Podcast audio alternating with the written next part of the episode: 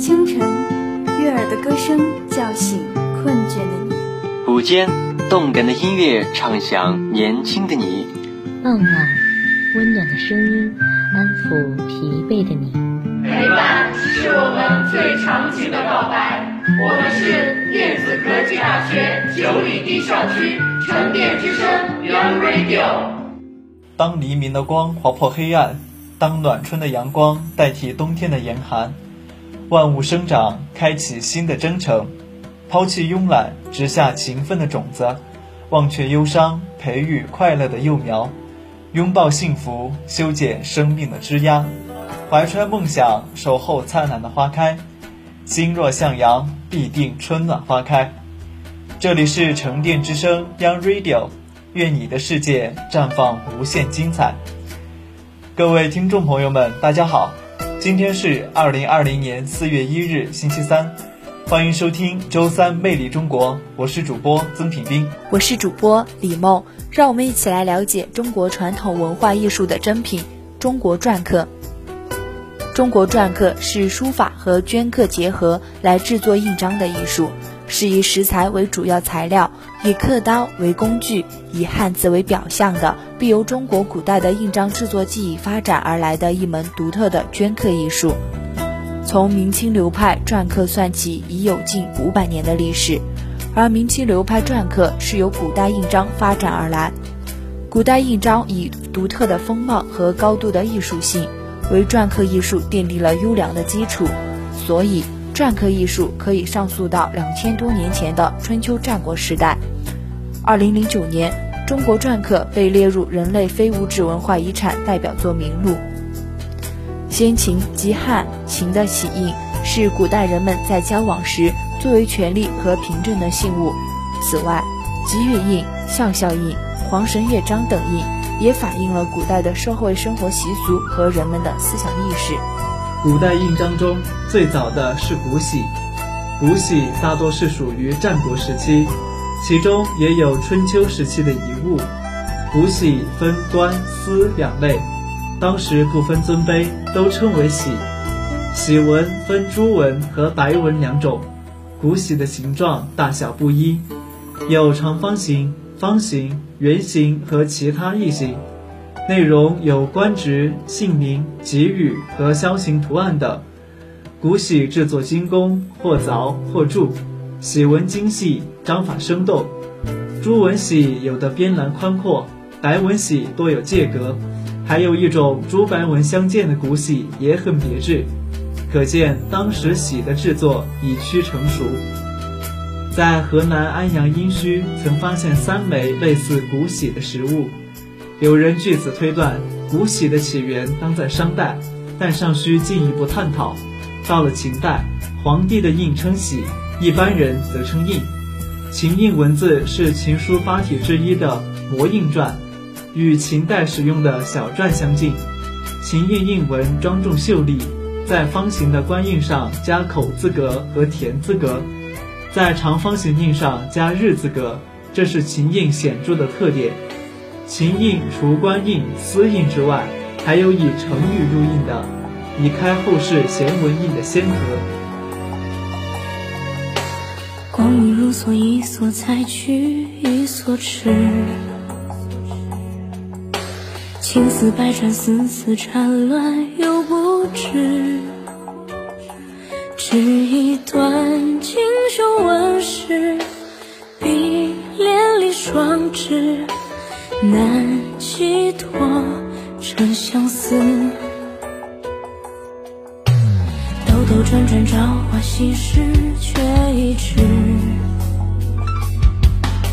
寻寻觅觅，醉生梦死，又一世。还记得前生往事。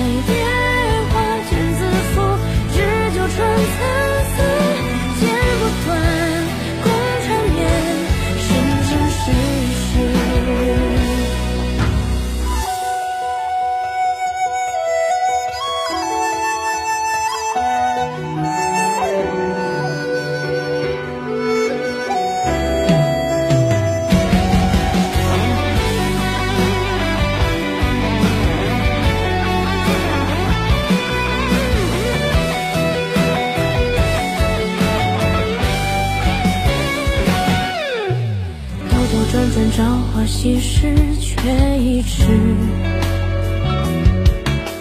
寻寻觅觅，醉生梦死又一世。还记得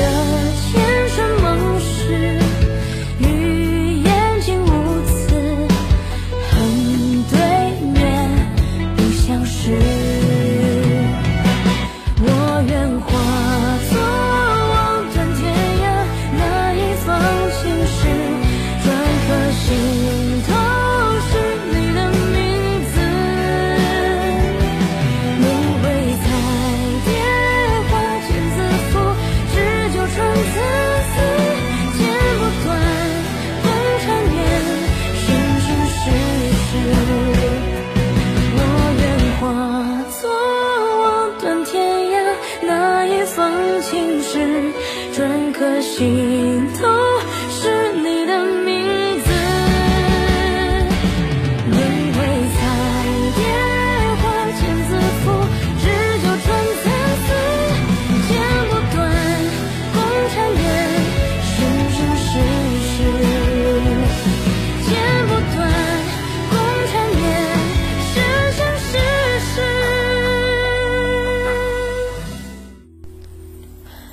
欢迎回来，这里是沉淀之声 Young Radio，欢迎大家继续收听周三魅力中国。接下来讲述中国篆刻的历史渊源和分类。秦代、汉代是玺印发展空前辉煌灿烂的时期。汉代除帝王印人称玺外，其余都称印。在官印中，有的称章或者是印章；私印中有的称信印或印信。印章一词即来源于此。汉印无论以从内容到形式，比以前都更为丰富，尤其是私印的种类最为繁多。汉译中以辽篆体入印，这种字体与汉代隶书之间的兴起有关系，结体简化，笔画平直方直。汉印中还有以鸟虫书为印的，装饰性很强，是古代的一种美术字体。汉印分为铸造两种，西汉的印章多为铸造，其中以西汉末年新莽时期的印章制作最为精美。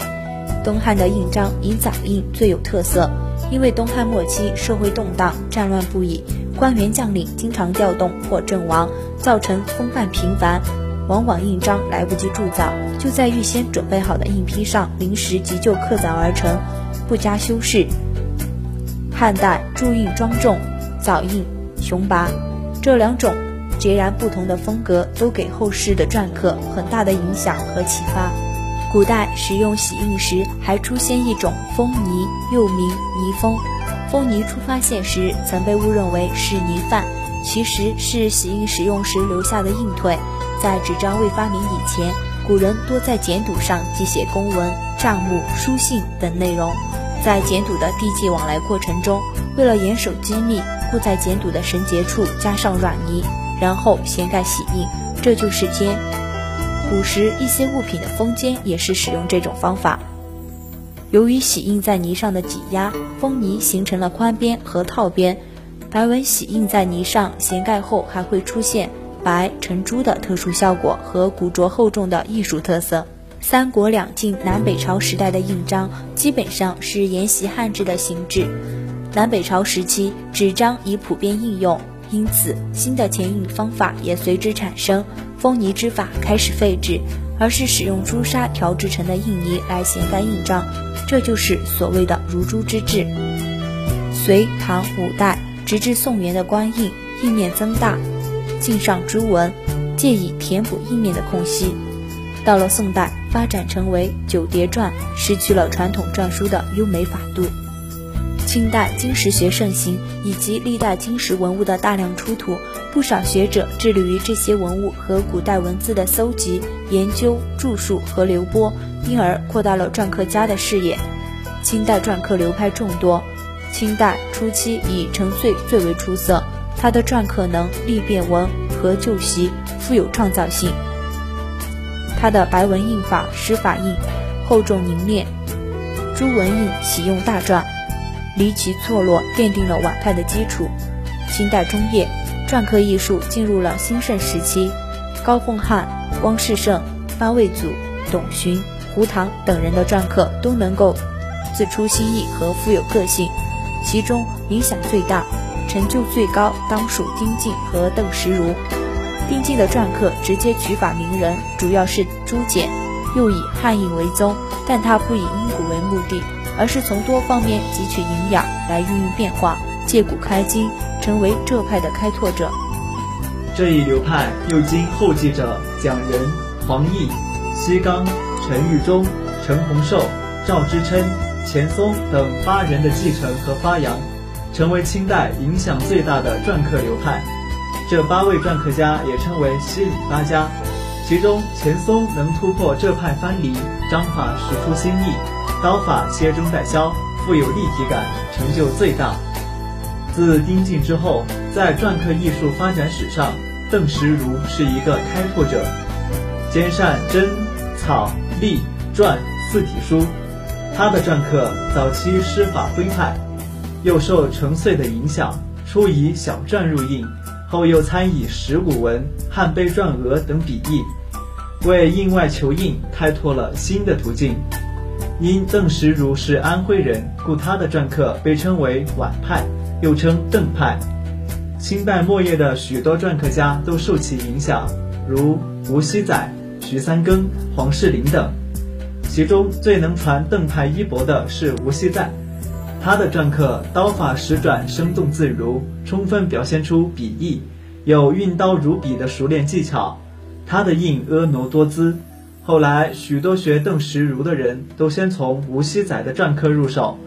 晚清的篆刻大多笼罩在浙皖两派之间，毫无新意。另外，像翁大年、王时经、绪伦等人的篆刻，虽然功力深厚，但一味追踪秦汉，终显缺少创造性。只是赵之谦、吴昌硕、黄世林等这几位才华横溢的篆刻家，以高度的创造性，使清末的印坛又呈现出生机勃勃的局面。赵之谦。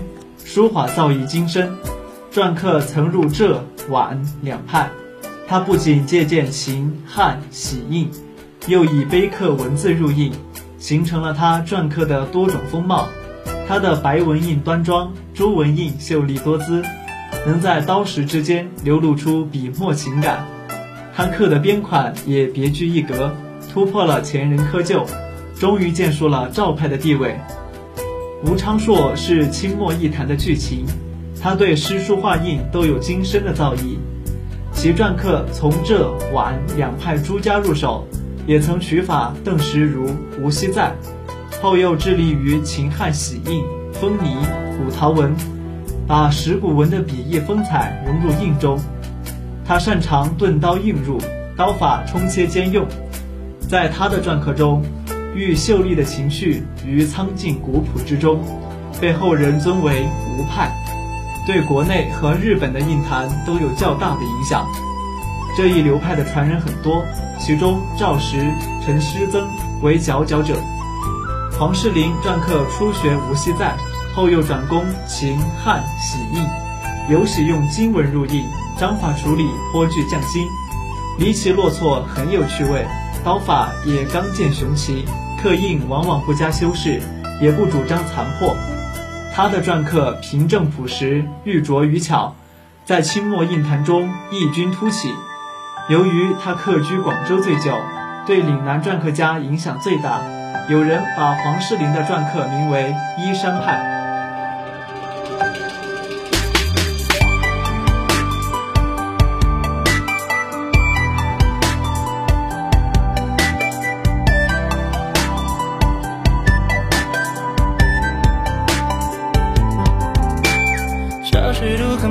从不风流中，文章依旧在何处觅寒翁？烟霞宫楼几休梦，南溪风颓风雨中，只身竹西清寒吟帐中，细陌浓。千古恩怨梦生如无意识中，后生却此道泪酒借温过。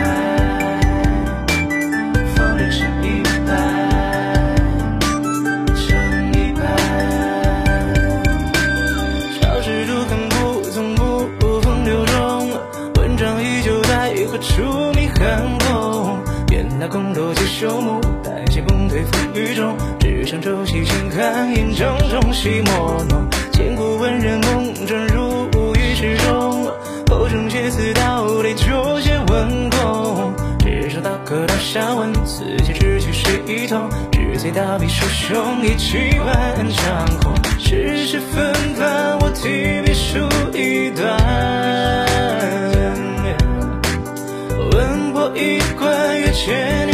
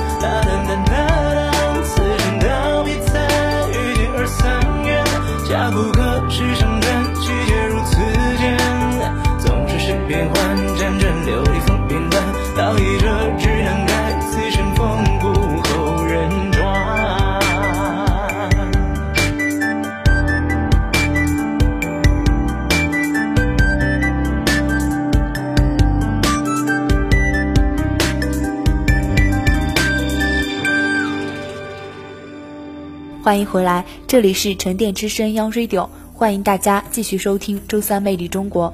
接下来，让我们一起了解中国篆刻的篆刻刀法和传承意义。篆刻的刀法有基本刀法和辅助刀法。基本刀法是冲刀法和切刀法，辅助刀法是帮助填补冲切刀法的不足而使用的刀法，种类名目较多。冲刀法的执刀方法可以用五指、三指、握拳式三种方法，其特点是刀刃在硬石上以冲胶运行的提炼雕刻线条，在运刀过程中要细致把握起刀、行刀和收刀的体现方法和要求。一、起刀，用刀角自右向左入时，刀柄与硬面呈三十五度角状，角度太小，刀身会碰擦硬面。手指易接触硬框，角度太大，刀刃与硬面垂直也难以着实，运行不易。二、行刀，刻刀运行时要控制好角度入石的深度，运刀要保持运力平稳，不要太浅，太浅者刀际浮滑，纤弱无力；太深会使刀角陷入石中，难以再运行。若不细致引入石中，再行运刀。冲刀的速度也不宜过快过猛，否则会导致线条破碎，而且难以收刀。运行时要用无名指抵住石章的右侧，以控制刻刀的适度冲力，防止刻刀滑出。三、收刀要适可而止，做到胸中有数，及时收刀，不要使刀尖超出界限，锋芒毕露。同时还要防止因用力过猛而使刀刻冲出限度。破坏其他线条，甚至刻伤左手。用力要妥当，保持及时，能放能收，行则有力，停则立止。二、切刀法，切刀法就是在硬石上用刀刃起伏切刻体力的契刻线条的技法，其直刀法与同冲刀法，只是角度和方向不同而已。切刀法的起刀是先将刀刃的右角刻入硬石，与硬面呈四十五度角。刀柄略向右倾，刻入石面，如此反复进行，以点组成线，渐渐完成印文笔画。其行刀方法要求在细致点的基础上，将刀柄向左倾斜，使刀刃渐渐切下，使刀刃的左角贴近印石，如许就可由点切刻连接成线条。切刀行刀时，要防止切刻的点画排列不要连接的太滑一，如算盘落子状，要天然错落，以达到含蓄老辣、富有金石气，又能避免锯齿形的弊病。丁敬及浙派篆刻艺术作品主要用切刀法，辅助刀法。篆刻的其他刀法可称为辅助刀法。用这些刀法在冲切刀法的基础上，以冲切为主，偶尔辅以其他刀法。在辅助刀法中，有的是冲切刀法的一部分，有的是冲切刀法的增补和发展，名目繁多。据前人总结，有效刀十三法或十五法之说。现将见于历代论著及经前人实践过的刀法分数如下：埋刀法，辅助刀法的一种，亦称扶刀，用力按刀入石而起刀，沉着不轻滑漂浮而行刀，封藏不表现而收刀。清徐荣说传云：埋刀法，以封藏而不露，刀法拙而不浮。色刀法，篆刻入刀有欲行不行之状，所谓色刀。此法运刀时，刻刀冲破印面阻力，缓缓挣扎前行。三轻刀法，运刀轻举，凌厉而不凝重，但非浅率轻滑，如让之物得此法妙奥，从而获得意欲自若、灵巧明快的浅刻法。四补刀法，补刀法又可叫刺刀法，是在刺刀法不易战胜印面阻力的情况下，将刻刀向两边摇荡，用力缓缓奋进刺进。刻出的笔画线条两边都带有刺芒，以出乎天然之上。五飞刀法，辅助刀法的一种，是下刀用力迅疾，运以快速不断的冲刻的方法，刻出的线条愉快淋漓。六覆刀法，亦称平刀法，覆是倒的意思，刀刃轻握于印面，然后用力，直望其力向下移压。按刀入石，刻出明洁滑意的线条。七持刀法，刻印时刀刃入石较深，不能速进，谓之持刀。八复刀法，即重复右刀之法，一刀一沉，再复一刀，直到适合为止。九反刀法，刻印时一刀去，一刀来，谓之反刀。十错刀法，篆刻入刀有欲行不行之状，这谓错刀。此法运刀时，刻刀冲破印面阻力，缓缓挣扎前进。十一铲刀法，用以铲平印面字底部分的残实线，即所谓平。十二单刀法，刻印时每一笔画均用一刀刻成，谓之单刀，其中又有正刀和侧刀之分。十三双刀法，刻印时印文的每一笔画均用两刀刻成，谓之单刀。其中又有正刀和侧刀之分。十四正刀法，指以刀刃之正锋入石雕刻，形同书法之中锋行笔。十五侧刀法，指以刀刃之斜倒入石雕刻，形同书法之侧锋行笔。十六正入法，是起刀入石方法之一种，即以刀刃之一角正锋入石而起刀。十七侧入法，入刀法之一种。指刻印时，刀杆稍作倾斜状，刀锋之一角侧入印石而起刀。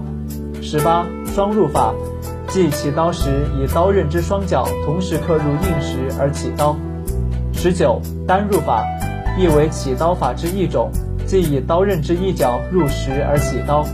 二十补刀法，刻印继承之后，用此法修饰印面。明赵焕光《篆学指南》中云：继印之后。或中肥边瘦，或长或短，或垂或起，或左或右，修饰匀称，谓之补刀。此法用途类同复刀，但有区别。传承意义，它既强调中国书法的笔法结构，也突出篆刻中自由酣畅的艺术表达，于方寸间施展技艺，抒发情感，深受中国文人及普通民众的喜爱。篆刻艺术作品既可以独立欣赏。又在书画作品等领域广泛应用。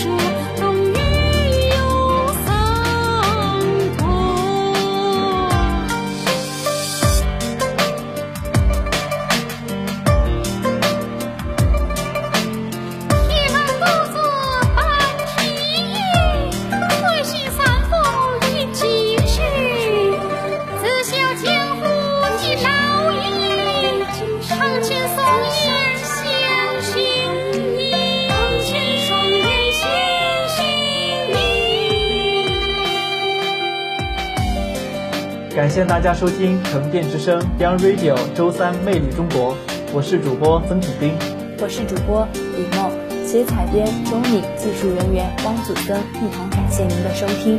同时，欢迎广大朋友通过电子科技大学九里堤校区广播站官方 QQ 号二六五七八二九二四一参与点歌环节。下周三的同一时间，我们不见不散。